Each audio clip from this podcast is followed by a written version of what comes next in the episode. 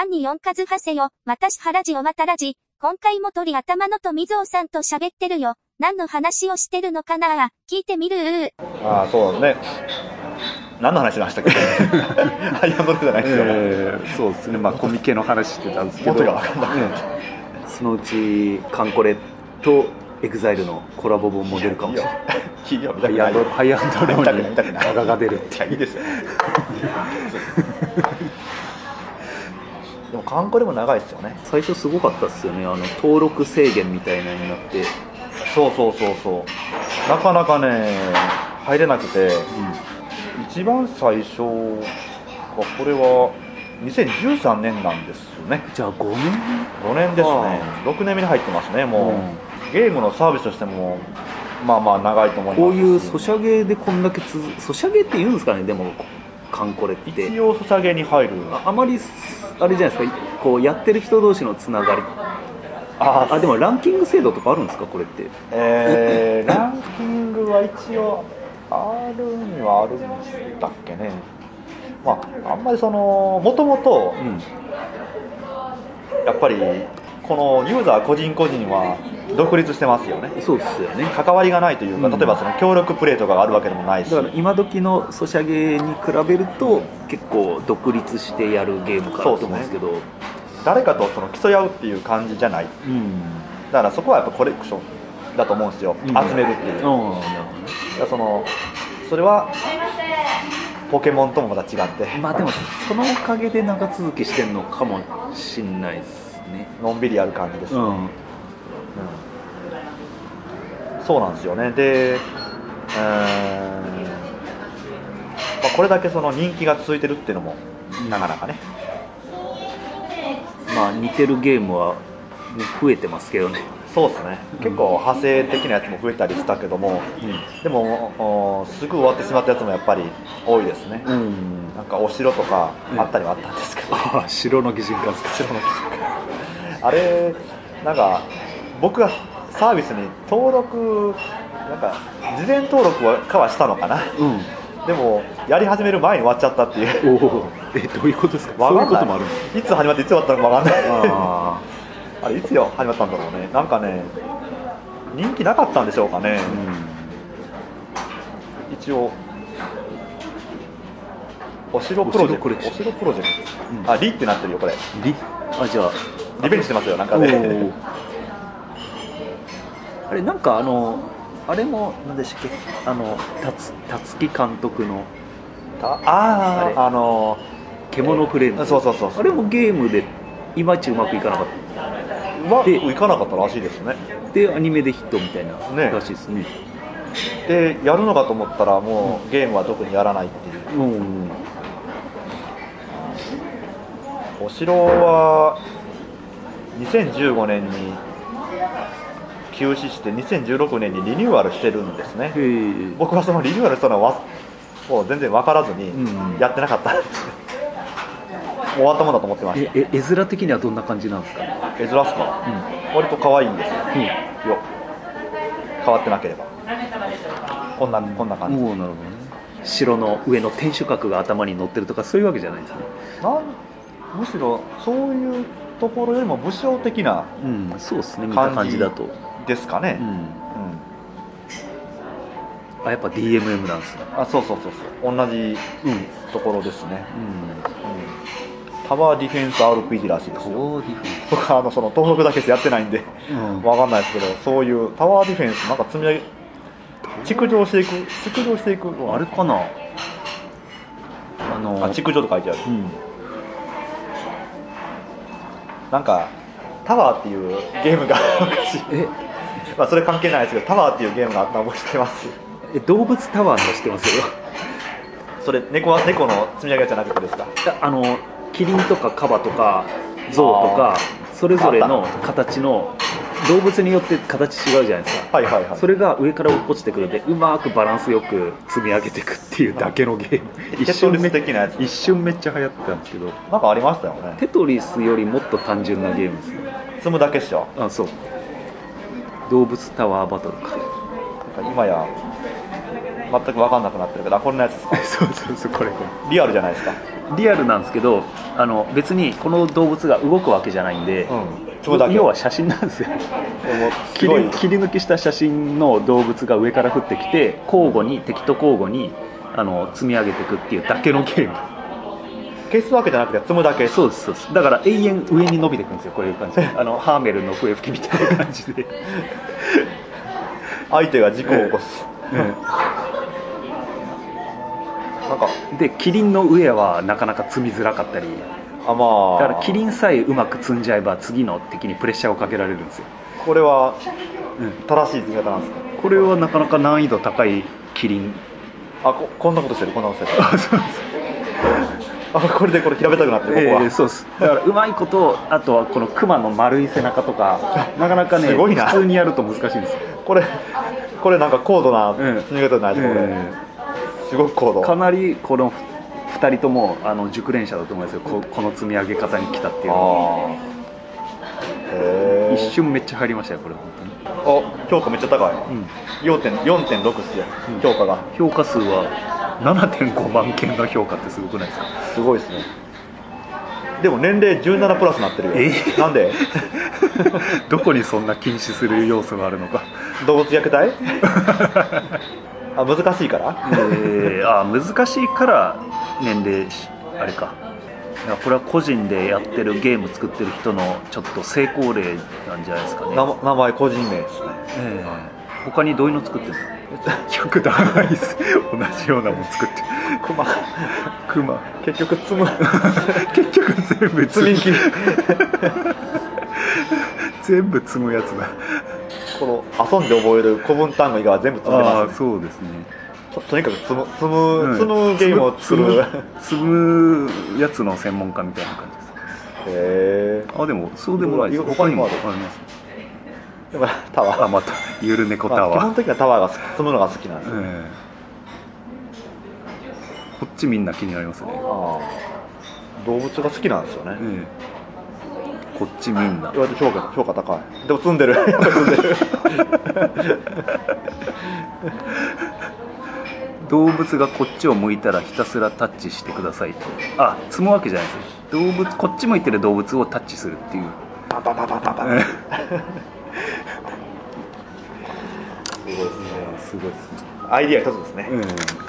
収入があるのかどうかわかんこれで、うん。あ一応ねでも、えー勝負がつくと次のページに移移るんですけどそこに広告が出るんですよ。もしかしたらそれが広告収入になってるのかもしれないですね。あー。まあまあまあ、まあめったにゲームしない俺がちょっとしたゲームですよこれ、まあでもゲームはもう最近はもうカンコレかえアズルレンか ぐらいしかやってないですからね。もああそうですか。う修行のようにうん。ずっとアズルレンやってますけど、修行、かまあカンコレも修行ですけどね。えーもう運ですもんねあのゲーム。カンコレの方がそうね。もう行く先を決めれないんで。うんお運任せ行く先も、だからゴールにしようと思ったらうん。ある地点ですよね。例えば、A 地点に行きたいのにうん。このずっと行き先を B にされるとか。あ A に行くまでずっとやり続けるっていう修行っすよね。ヤマトが出るまで永遠建設しまくる。あそれもね。あれはね多分オカルトなんだと思うんですけどあんまり変わんないと思うんですけど、うん。うんあの3時にやったり親から見ると何でも同じですよね。あのガチャも同じだけどうん。日が変わったらそのなんか確率が変わるとか。嘘だ。絶対嘘だでもカンコレは建造なんで、うん。あの資源のつ突っ込むこの材料の数をうん。入れ変えれるんですあよね。あそうですね。うん。でそれを変えることによって出てくるものが変わってくるっていう、うん。俺もあれサイト見ながら作ってましたわ。やってました、ええやってたんですね。やってました。カンコレ。えそうなんですね。えうん。いやじゃあぜひアズルレンアズルレンはどういうタイプのゲームアズルレーンはどっちかっていうとこうあのマス型のゲームですね。マスを移動させていく。シミュレーション系？あーシミュレーションかな？マップ型の,、まあ、あのあどっちかっていうとその戦闘以外は同じような感じなんですけど、うん。戦闘がこのカンコレは釣り型じゃないですか。このい道をたどっていくような感じ。うん。でもマップ型なんでこうあるマップにこうタップして動かしていくっていう。でそこであの戦闘を一応はこの選んで行える。ああなるほどね。カンコレは勝手に残る。ああそうですね。見てるだけですよね。そうですね、うん。うん、だからそのどっちかっていうと優秀なフォロワーですよね。カンコレの。ああなるほどね。うん。カンコレでもうちょっとこうだったらよかったのになってうん。いうところを全部改良してるやつってのがアズールレンって感じなんカンコレはあれの戦艦の擬人化っていう特許は取らなかったです。そんな特許を取れるのかどうかわかんないですけど。それね軍艦の擬人化っていう特許。えあのゲームのああいうモデルって取れないかな、うん。やっぱりその単純にうんあれパクリっていうだけのえことですかね、まあスト2だってあれが流行ったから他にいっぱい出てきたうんじゃないですか、まあああいうのはまあしょうがないっていうかそこはあんまり気にしてないですかね作る方も。ただカンコレの強みっていうのはあの角川が関わってるってことじゃないですかね、ほう。だからそのコンテンツビジネスとしてコンテンツをこのいろんなコンテンツを抑えてるところが出てるっていうのがやっぱり強いんじゃないですか。ねうん。あのこ例えばコミック出すにしろ映画化とか、アニメ化とかああいうの全部抑えてるじゃないですか、うんぱりそれは角川がやってるからそういうのができるっていうところはありますよね。アズールレーンはどこがやってるんですか？日本法人はあこれ中国が作ってるんですか？一応ヨースターでいいことになってあの今日のあのタペストリー上から下がってたじゃないですか、ええあれもクレジットはヨースターで出てたんでヨースターでいいみたいですね。うん。日本法人うんなんですけどええあここもあのああ中国母体がっていう。日本のアニメが好きだった人が来日してああそれで作ったんだ。そうなんええそうなんですね。これはもともとこれが日本法人か日本のこの運営やってるところっていう感じになるんですけどえもともとはそのここの会社です。ねまんじゅうっていう会社ですね。ええこれがやってるんですよね。なるほどだからこのもともとの出自は中国なんですよ。うん最初は中国でそういうカンコレのあのパクリが出てるっていううん。話だったんですけども、えまあもう立派に成り立ってますえよね、ただどれだけそのそういうメディアミックス的な展開できるかってなったら、うん。それをこのゴリゴリ動かしていくところがうん。弱いんじゃないですかね。そっか。角川がねライバルにはいると。そうなんですよ。角川がこの主体的になってやってるのとまた訳が違いますからね、ええ。それメディアミックスで角川にかなうところってないですかね？日本じゃ。やっぱり同じ出版系になるんですか？うん。講談社とあかもうそっちレベルになんないと。そうですね漫画ぐらいか。漫画でもこれも一人一人社なんで、うん。うん。小説も出てますね。でも集英社とか講談社とか。あ結構バラバラにやってるんですね。ねえ。一応アニメ化の予定はあるにはあるんですけど、うん。うん、これ作るところがどバイブリーアニメーションスタジオっていう。うん。どうなんでしょうかまあ次のステップに行けるかどうかってとこなんですかね、でもこれもう宣伝は電撃オンラインでやってるって書いてますね。角川。角川がやってるんか。かあそうですね。広告は角川のサイトでやってる。へえ。ニコニコとか。まあこのまま角川のグループですよね角川を避けては通れない。うん何をやるにしても通れないですかね。もうボスみたいな感じなんですうん。逆に角川抜きでやれないんですかね、いろんなところに展開って、できないというかそこを通すのが一番話が早いんですかね、難しいね日本で展開するって。ワーナーとかいうわけにもいかないしね。あれですね。それかもう思い切って海外に行くかあのーディズニー。なかなかこれを理解なかなかね外国人にこれを理解してもらうのは難しいような気がしますけど、でもねえ中国が噛んでるってのはうん、いいんじゃないですか、いっそのことを中国で展開をするとなったらなんですかねアリババとかですかね、ああアリババ。あそうなのアリババって、うんアリババってなんかそういうの展開してましたっけ？アリババはねな何でもやってきたけどな、まあまあ会長ってアリババだったような気がするんですけどはいはい。あのカンフー映画出てますからね自分が主演の。自分が主演で韓国カンフー短編映画作ってまますさかや。ね 自分が主演、えアリババ集団えアリババ集団なんか日本のソフトバンク並みにいろんなとこ持ってそうですけどね、うん。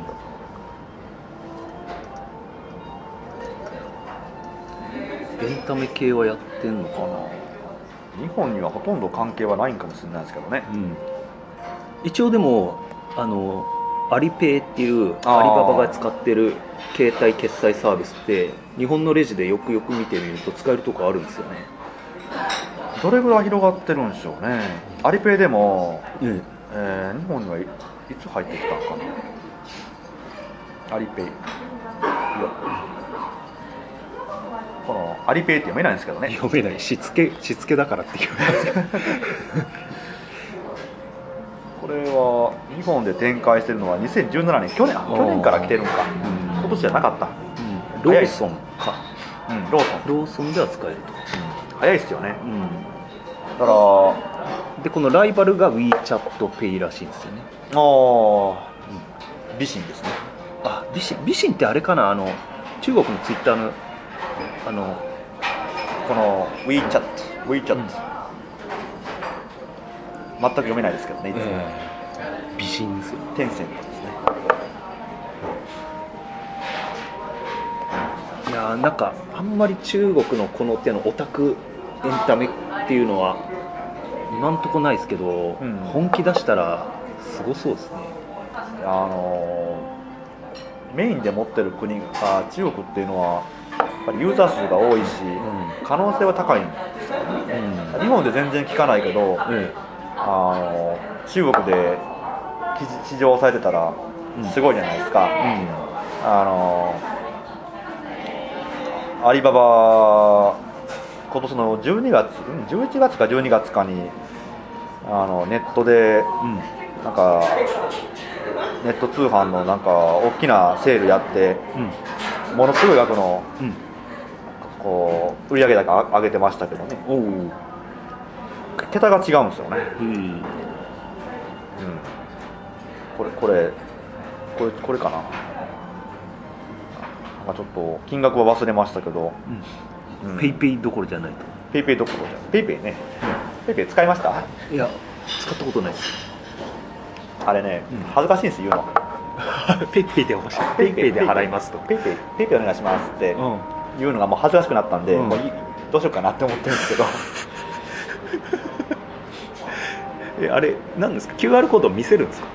あそうっすよ。あの QR コードを見せるか、まあもうちょっとバーコードも出てくるんですけど、うん。どっちが使えるんですよでそれをでじゃあ言わないとこいつペイペイ払いだなって分かってもらえないから言わなきゃいけないですねそうあのどれを支払いに当てるかっていうのを例えば、交通系だとスイカで払いますとかっていうのと一緒で、うん。ペイペイで払いますっていうのを言わないといけない、うん。ペイペイで払いますっつって、うん。この画面え今出すじゃああれか店員がレジに値段入れてそれで読み込むんですか？ペイペイっていうやつですね。であのー僕ソフマップで買い物したんですけど、えソフマップの場合はこれ読み取って、えでその後にあの自分で打ち込まなきゃなんないんです。読み取った後に自分で？金額を。え自分？だから5万円だったら5万円っていうのを5万円って打たなきゃいけないんですよ、え店員がやるんじゃないですか？自分がやるえ自分？そう。あのた端末に。へえ。その向こうのレジの端末ね。うん。これに5万円なら5万円っていうこの支払い金額を打ち込んで、えでそれをあの正確に打ち込まれましたよっていうので認識して決済完了ってなる、使いづら。あの普通のはあのレジでそのままこのうん。読み取ってだけでこの、うん。通るとこもあるんですけどね、うん。えそれは何と紐付けるんですか？自分の支払い。口座ですか？クレジット？えーどっちもいけます。あ。口座を紐付けてチャージすることもできるしああなるほど。クレジットだったら、うんこの残高足りなかったら、うん。そこから引き落としかかるあじゃあやっぱ基本はチャージなんですね。チャージなんですよ。今僕は残高500円しか残ってないですけど、うん。でもあのクレジットカードを紐付けてるんで、ええ。そこから足りなかった分が落ちるんです、え例えば1万円500円残高500円で1万円の買い物したら勝手にこう補填してくれるんですかクレジットで。そうですそうです。勝手に補填してくれますっていうのを入れてるんで、はああなるほどね、い、入るんですよ。じゃああれもそうですか？あのえっとスマホとかアップルウォッチのスイカをクレジットと紐付けてる、ああそうですよ。うん。自動チャージみたいな感じで、うん。そこから落ちますね。うん。あとは事前にえあのコンビニとかでえうん。この金額入れてチャージするとか。ああなるほどでもどっちかっていうとコンビニでチャージできるやつの方がスイカとかの方が使い勝手いいですけどね。うん。ペイペイはあのクレジットかど、うん。か口座かどっちかか設定しなくてはならないんでああそうなんですか。簡単にその例えば何円分チャージしようってチャージできる拠点がないんです。あそこを作るのは今後の利便性考えたら必要だと思いますからうね、ん。であとはそのそうやってクレジットカードを紐付けさせてるのに、うん。あの簡単にクレジットカードの情報を入れただけでもすぐに認証をかけてしまうっていう。ああそれで悪用されちゃうと。どっかに出回ったクレジットカードの番号をえそのまま打ち込まれてしまって勝手に使われて暗証番号とか必要ないってことですか？入れない。じゃあひとまずは銀行と紐付けてチャージでもチャージするにも手数料かかりそうですね。どうでしたっけね。それ多分かかんないのかもしれない、じゃあそっちにしといた方がまだ安全ってことですね。うん。でも面倒くさいんですよね。うん。あの銀行で僕やろうとしたんですけど、うん。あのオンラインのこうサービスがある銀行じゃないと要はその口座からこの入れるわけじゃないんで、うん。自分で ATM に移動操作して。うんネットバンキング対応じゃあ結構大手じゃないとダメみたいな。大手じゃないとダメです。うんうん。あと自分でそのそのサービスを事前に申し込んでなきゃダメなんであ思い立ったから今使おうじゃできなかったあああなるほどね、そのサービスは事前に銀行行って申し込んでくださいっていうのが出てくるんで、うん。銀行口座を使うっていうのは悪用されることは低いかもしれないですね、うん。うんただクレジットカードは番号入れるだけっていうやばいっす。話なんでしょうね、でなおかえ悪用されてしまったっていう。全部でもほ一応補填はするみたいなかそれはそうですよ。ありましたね。だって単純に悪用されてるうん。ですから。ねででもそれで何百億かの、うん特需が出たっていうんでも大きいですああそっか。もう一回来るんですよねこれが。あのみんな何で使ったかって言ったら使った額の20%は少なくとも返ってくるっていう。え必ずですか？必ず。ええ必ず20%返ってくるんですけど、うん。それの返ってくるのが来月の10日なんですよ。おうおう。だからそこにみんな返ってくるんで、うん。それ今度使わなきゃならないです。えそれ帰ってくるっていうのはペイペイにチャージしてるところに帰ってくるってことですか？あそうなんですよ。だから悪用したところ人のところには多分帰らないんでしょうけども、うん。もう必死で今さこう特定するんで。うん。これで今僕のやつで。500円これがあるんですよ。このこの使ったやつはこれなんですけどね。あじゃあこれの20%がそのうち帰そうなんです。ってくると。でこれがね、うん。えーっ、とねここに9281円相当の残高がゲットとか出てるじゃないですか、付与予定日が1月10日なんです。おうもうすぐじゃないですか。でこれが返ってくると、うん。ここであのガチャンと9281うん。円が入るんですよ。あでみんな使いたくなると。あさあじゃあ使いに行こうという。で僕僕はその支払い額が中途半端な金額しかしてないので、えまあ、これはそんな大きなもの買わないですけどえ、うん。これを何十万と買ってる人だったら、うん還付金額すごいじゃないですか。じゃあどうするんかなってみんななんかこうでかいもん買うんかもしれないし買わないのかもしれないしえそんなペイペイって使える店あります？今今。とりあえずはあのメインは家電量販店ですよね。どどこどこ扱いんでしたっけ？えーっとね。なんか限られてますいや割と多いんです。逆に使えないところが、うん。えーっと今のところヨドバシとおうあとヤマダあじゃじゃ山田ないです。あのヨドバシと、えーあじゃあまあ使えあじゃあほとんど使えてるんですか？そうです。山田も行けるしうーん。キャデキャデじゃなケーズかどっかができないんですよね確か、うん。でも確実にやらないって言ってるのはヨドバシ。ほう。やなんかややらやる気ないみたいな感じ。ほう。なのでまだその全然その後も参入は決めてないんですよ、へーでも他のとこ大体行けるんで、え20%確実に戻ってくるってなったらそりゃみんな買ったでしょうね全然知らなかったわ特にあの割引率低いやつが狙い目なんですよね、だからあの、普通にあのプレステとか。そうそう値段決められちゃってるやつ。プレステ本体って、うん。あの割引率低いじゃないですか。やってっても何パーセントのレベルでやるからやらないかって、う。ん。でも確率20%は安くなる。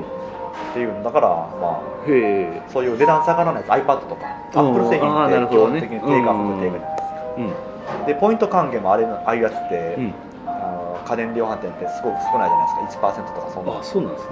アップル製品って本当還元しないです。それも返ってくる金額もでかいんでみんなが買ったから iPad は一時的にこの在庫不足っていう。あそうなんですね。えそれでペイペイは何、ね、200億円分でしたっけ？それがなくなったら終了みたいな感じだそうそうったんですそうか100億かな？う。んそれが全部100億じゃないそれがあっという間になくなった。そうなんそうなんです。だからもうみんな買いに行ったんでうん。2週間でしたっけ？うん。それでなくなっちゃったんですよね、うん。うん。すぐなくなっちゃいましたね。だから本来はあの3月までかな？うん。やる予定だったのがもうなくなっちゃいましたからね、うん。100億還付するからね。その100億っていうのが単純に20%だけじゃないのかもしれないですけどね。なんか全額返ってくる場合もあったんで。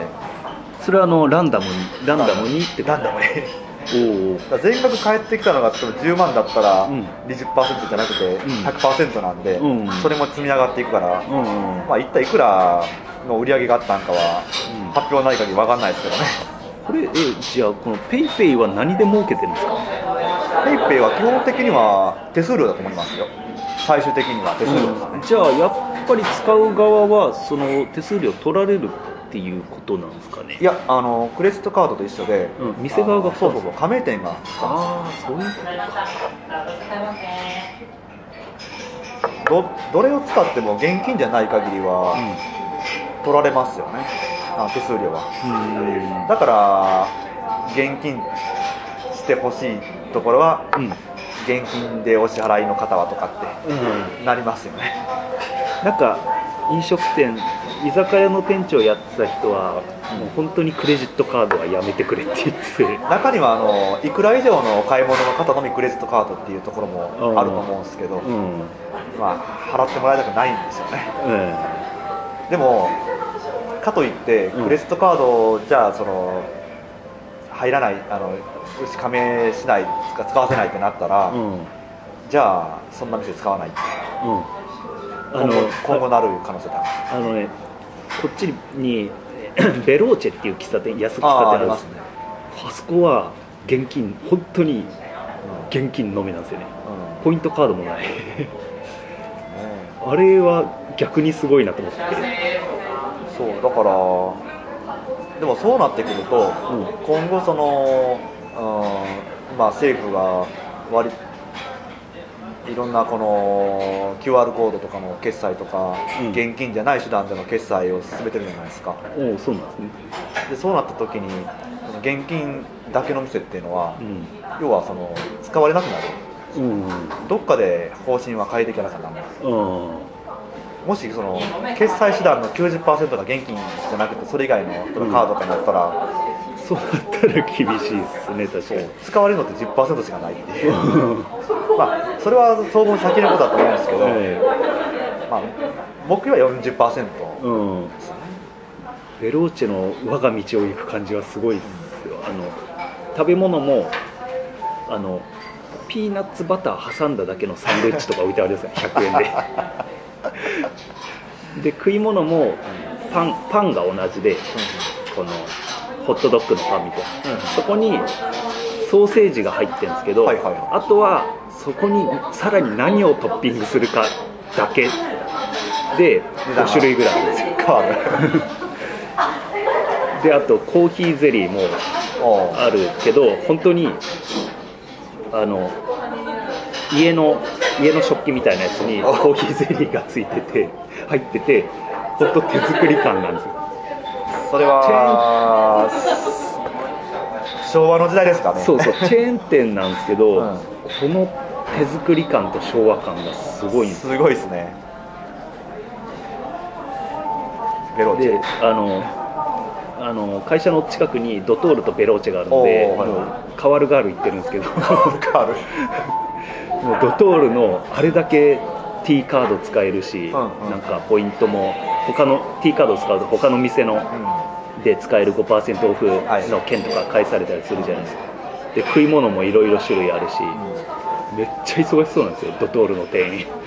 それに比べてベトベローチェの店員の 明朗ですよね。そうですいくら払っていくら返すかだけの話でも俺働くんだらベローチェの方が絶対いいなと思って。絶本当ドトールたなんかかわいそうなぐらい忙しそうにしてて。だってねあのーまあ、どうなってるのか僕全然コンビニのこと知らないんで分かんないんですけど、うん。コンビニの決済手段ってものすごいじゃないですか。あれもうあれ外国人ばっかじゃないですか最近。大変あれって日本人がやりたがらないらしいですよもう。めんどくさい絶対めんどくさい、あまりにもやることが多すぎますよねコンビニは。えで賃金安いし。え安いそう安いねあんなの誰もやりたがらないわって。このもう最近どうやらそのポイントカードシステムも複数扱うところが出そうだっていうところになってきたきそうなんでうん。そうなってくると T ポイントだったりとか楽天だったりとかああそっかそっか。一応住み分けしてますもんね今は、うん。それがどこでも同じ T カードをセブンでも使えるみたいな。そうなる店があの出てくるんじゃないかって大変ですよ でまたその決済手段も、ええ。わけのわからんものを、ねあなんかいろんなもの、このねアリペイだのペイペイだの出てきて。え何それ？ってうん。僕は悪い客なんで、うんあのいろんなやつを言うんですよ。あのけ会社のそばのところ行くんですけど、うん。行くたんびにちゃうこと言うんですよ。おう。アリペイでとかうん。あペイペイでとうか、ん違うこと言う。うんもう支払い手段がいろいろあるんですよね、うん。ID でとか、うん。スイカでとか、こいつ何で払ってるんだいつもっていうう、ん。持ってるのは携帯1個っていう。ああそっかだから携帯でいろんなその支払い手段があるので、もういろいろ払ってあげてます。一番俺良くないと思うのが T カードと D カードが似すぎっていう。あれはねあのあれとねえーっとねなんだったっけな I ID ってあるじゃないですか。ID ってドコモがやってたそうそうあのああれ。のスマホ決済。ドコモ、まあ、スマホはドコモであとはあの三井住友グループがやってるやつなんですけど。あそうなんです ID マークっていう黄色いやつなんですけど、うん。あれが出た時に、うん。僕滑舌悪いんで ID って言ったらあの IC って聞こえる。IC? とかって。IC って何ですかみたいな。I ID とかって、うん。であとそうすることは今度は AD と間違えるんです。よはい。D だけが聞こえて、うん。エディとかっつって、うん。よくあのもうなんとなく怪しいんだよなと思いつつ数えたらあ赤色が出てブブーってなってるんですよ。で見たらエディって書いてあるんです。よあエディで ID で。あうん。エディで出てこえるんですよね。これあの割と雑音がざわざわするところだかうん。らその D だけが聞こえるみたいで、うん。で最近はその ID も割と 普及したんで、うんあれですけどももともとエディが多かったんですよ日本ってうん。エディすごく普及してたんであの自販機とかでもエディ使いますエディって銀行口座から直接払えるやつでしたっけ？えーとね銀行口座からも今できるかな。楽天エディかな。うん。うんできますしあの昔はクレジットカードから自動補填が自動チャージができるとかうおあとはあのチャージ式だったんで、うん。えーいろんなところコンビニとかでもエディチャージっていうのはうん。できたと思うできると思うんですけど、へそっちがこの日本って日本発としては多かったんで、エディ後発あ ID 後発なんですよね、うんじゃあみんなエディってそう。最初に携帯電話に乗ったのは確かエディなんですよ。へえそうなんですね。もうだいぶ前ですけど。うドコモが乗せたんですけど、うん。やめちゃいましたけどね。で楽天が今エディやってる。んですかね楽天エディとかでもあれですね。あの今は QR コード読み取らせるだけだから日本のスマホの培ってきたあのこの接触接触のあのあれがなんですよ。伝れてきますかねあ。のー日本のシステムって、えー、とフェリカって言いますね、うんあのソニーが作ったんですよ。フェリカっていうシステム。でもともとはいろんなところで使わせようということで爆発的に普及させるはずが、うん。なぜかそのスイカだけに使わせたことがそうなんでうん。だから普及が遅れたんですよね。うん。みんながそのスイカだけでピッピッピッピッピッピやりだしたんでうんそれ以外がなかなか普及しなかったっていうのもあって、えー日本だけでしか普及しなくて、うん海外に出ていかなかったんですそうなんで海外で普及したのは中国があのアナログなうん。QR コードだったんで、ですねあれでも QR コード考えたのは日本日本なんですよね確か。確かそうですね、うん。あれ QR コード。えでもうまいこと使ったんですよね。あれ QR コードのいいところっていうのえは、うん。あの例えばスイカで決済って言ったら、え目の前のスイカ決済する、うん、端末に置くしかないじゃないですか、えうん。例えば 100m とかもっともっと何百メートル何百キロ離れたところにうん。スイカで決済ってできないじゃないですか。ですね。でも、あのー QR コードはできるんですよ。その画面に出てる QR コードうん。を向こうでだあの誰かに送ればいいんですよ。ああそっかなるほどね。っていうのでなんか中国でええなんかプレゼントっていうので発展したらしいです。ああそっかそれそれはなんか聞いたか。あじゃあこれ例えば1万円分チャージした QR コードを上げるみたいな。ああなるほどね。まあでも日本ではどうなんでしょう。今 QR コード出してもうん。あんまりその即時プレゼントじゃないと役に立たないというか、うん。あのーそれの有効期限があるんですよ。はい。今このさっきのペイペイのやつ5もそう分なんですけど5分5ってそう分多分5分経ったら違う QR コードに変わると思うんですけど、うん。もう使えなくなって。うんええだから保存してどうこうっていうのはできないと思うんですよ。ああ今のとこペイペイではできないですね。だから例えば映画のチケットだったら、うん。映画のチケットって QR コードで今いけるとこ多いじゃないですか。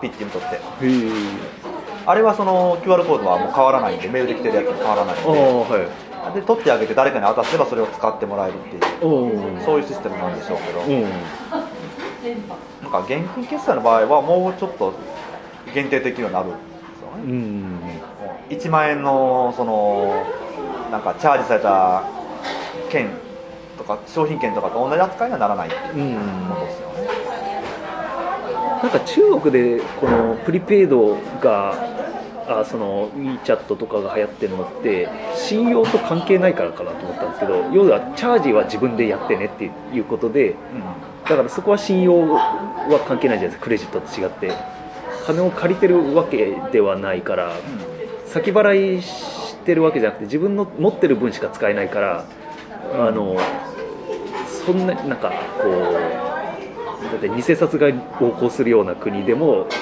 電子決済が流行ったのはそこなのかなと思ったんですけど。まあ間違いはないですよね。確実にそうそうそう。取りパクリはない。そうそうそうそうあのもらったやつが偽物だった、うん言ったらゼロじゃないですか、うん。価値がそうそうだから下手すりゃ現金よりかはそうそうあの信用度が高い。役に立つっていう。うん。同じシステムを入れればどんなにその現金の価値がない国のところでも、うん。それで確実に取り取れるっていう。うん日本じゃ日本は現金が、えあの成功すぎるみたいなんですよね。絶対偽札な、まあ、あの偽札ってないけどほほぼ回らないんで。おだから現金一番確実っていう。うんだからクレジットで、まあ、今回の話もそうですけどクレジットだったら盗まれたクレジットカードをうん。使う、まあ、盗んだ現金使われるかもしれないけどあのって言ったらうん。例えばまあそんなことないですけど、この決済情報こうなってカード会社に言われちゃったら、えカードでお金も決済してもらった店は、うん。例えば取り取りっぱぐれるとか、うん逆に取りっぱぐれるんですよ。ね っていうことになるのかっていうので、現金の方がいいよねって。ええそうですね。現金一番安心っていう。う、ん。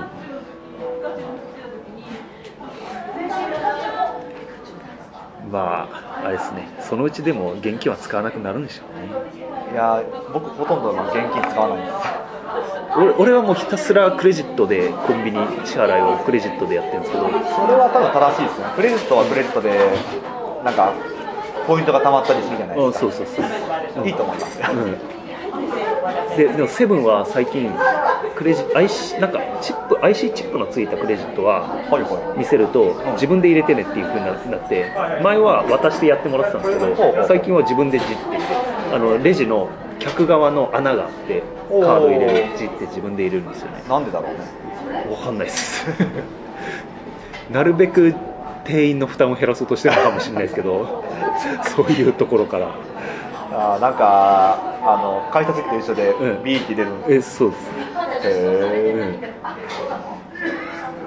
あとはあの酒のボタンも自分で押さなきゃダメだし。ああそうですね、うん。でももうさすがに最近言わなくなるおそうですか。あんまりもううん。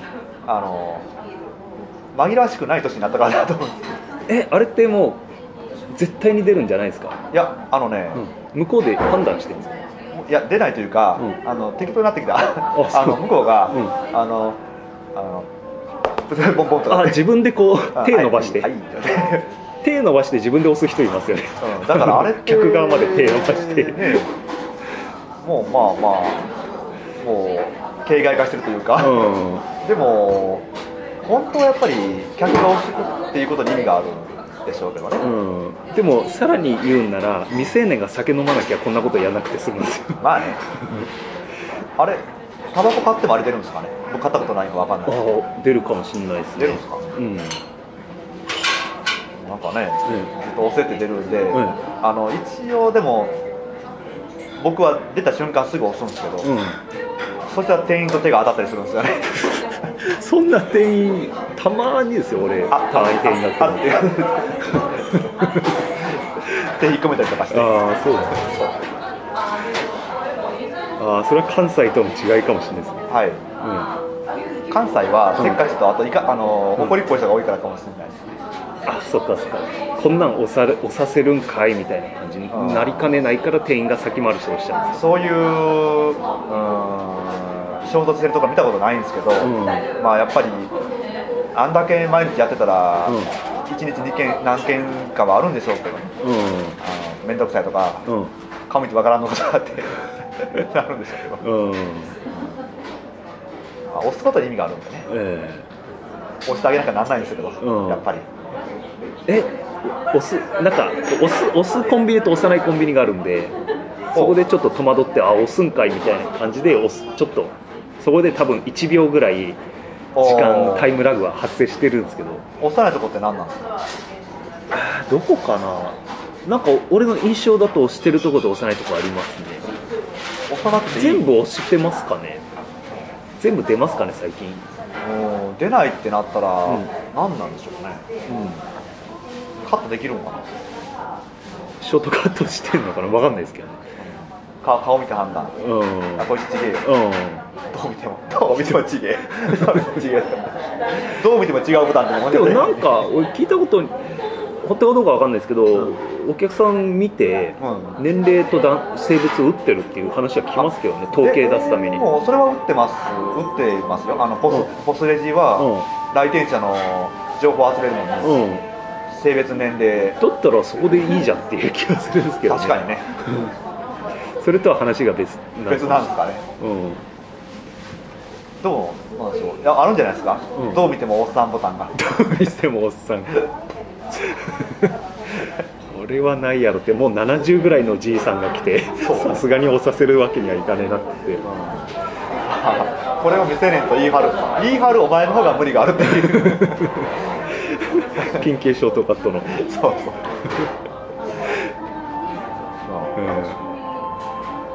本当はねえ無理があるよね、えええそうです。ねまあこんなもんでしょうか。はいそうですね。長くなっちゃいましたね、ええ。じゃあ明日は3日目行くというか私は明日は、えー始発でえダッシュですよ、おう。え始発ダッシュ。ーあの始発ダッシュやってやがんあののカメラに乗らないようにします。あのオタクあるあるのあの走り方であの重たいリュックに腰曲げながら走るっていう。あちょっとなあのそうそう猫でなりなが手だらけがこうブンブン振り振りながら。そう気持ちだけが先走るんで。あのみんなあのあこの学生時代あんまり運動は得意じゃなかったんだなっていう人たちの走り方です。よあのねでもね気付けなんないのは、うん。大体朝起きてすぐじゃないですか、うん。寒いじゃないですか、うん。あれね足首ガクッとかなると思うんですよ。だからやっぱ走んだ方がいいんですよ。ええそうっすよね。早足ぐらいにしときましょう、ええそうですね。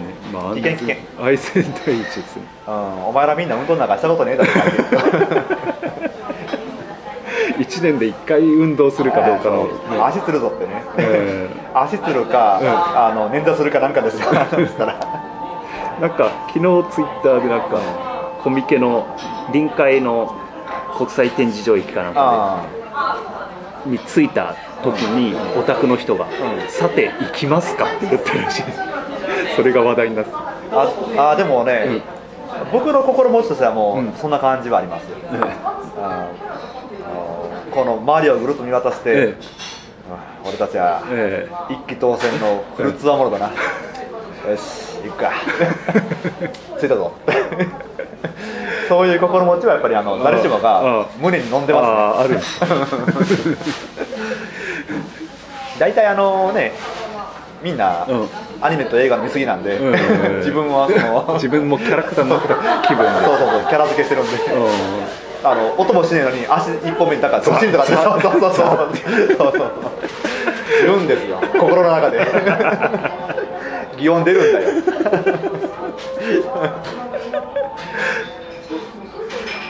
んえ。そうそうそう。まあまあまあ怪我しないえできまあまあ旅の話は鳥頭さんでじゃ聞かせていただきます。はい。まあ明日のこの戦利品の話とかはそうですね。またええ。はい。ですね、はい。じゃあありがとうございまありがすとうございます、はい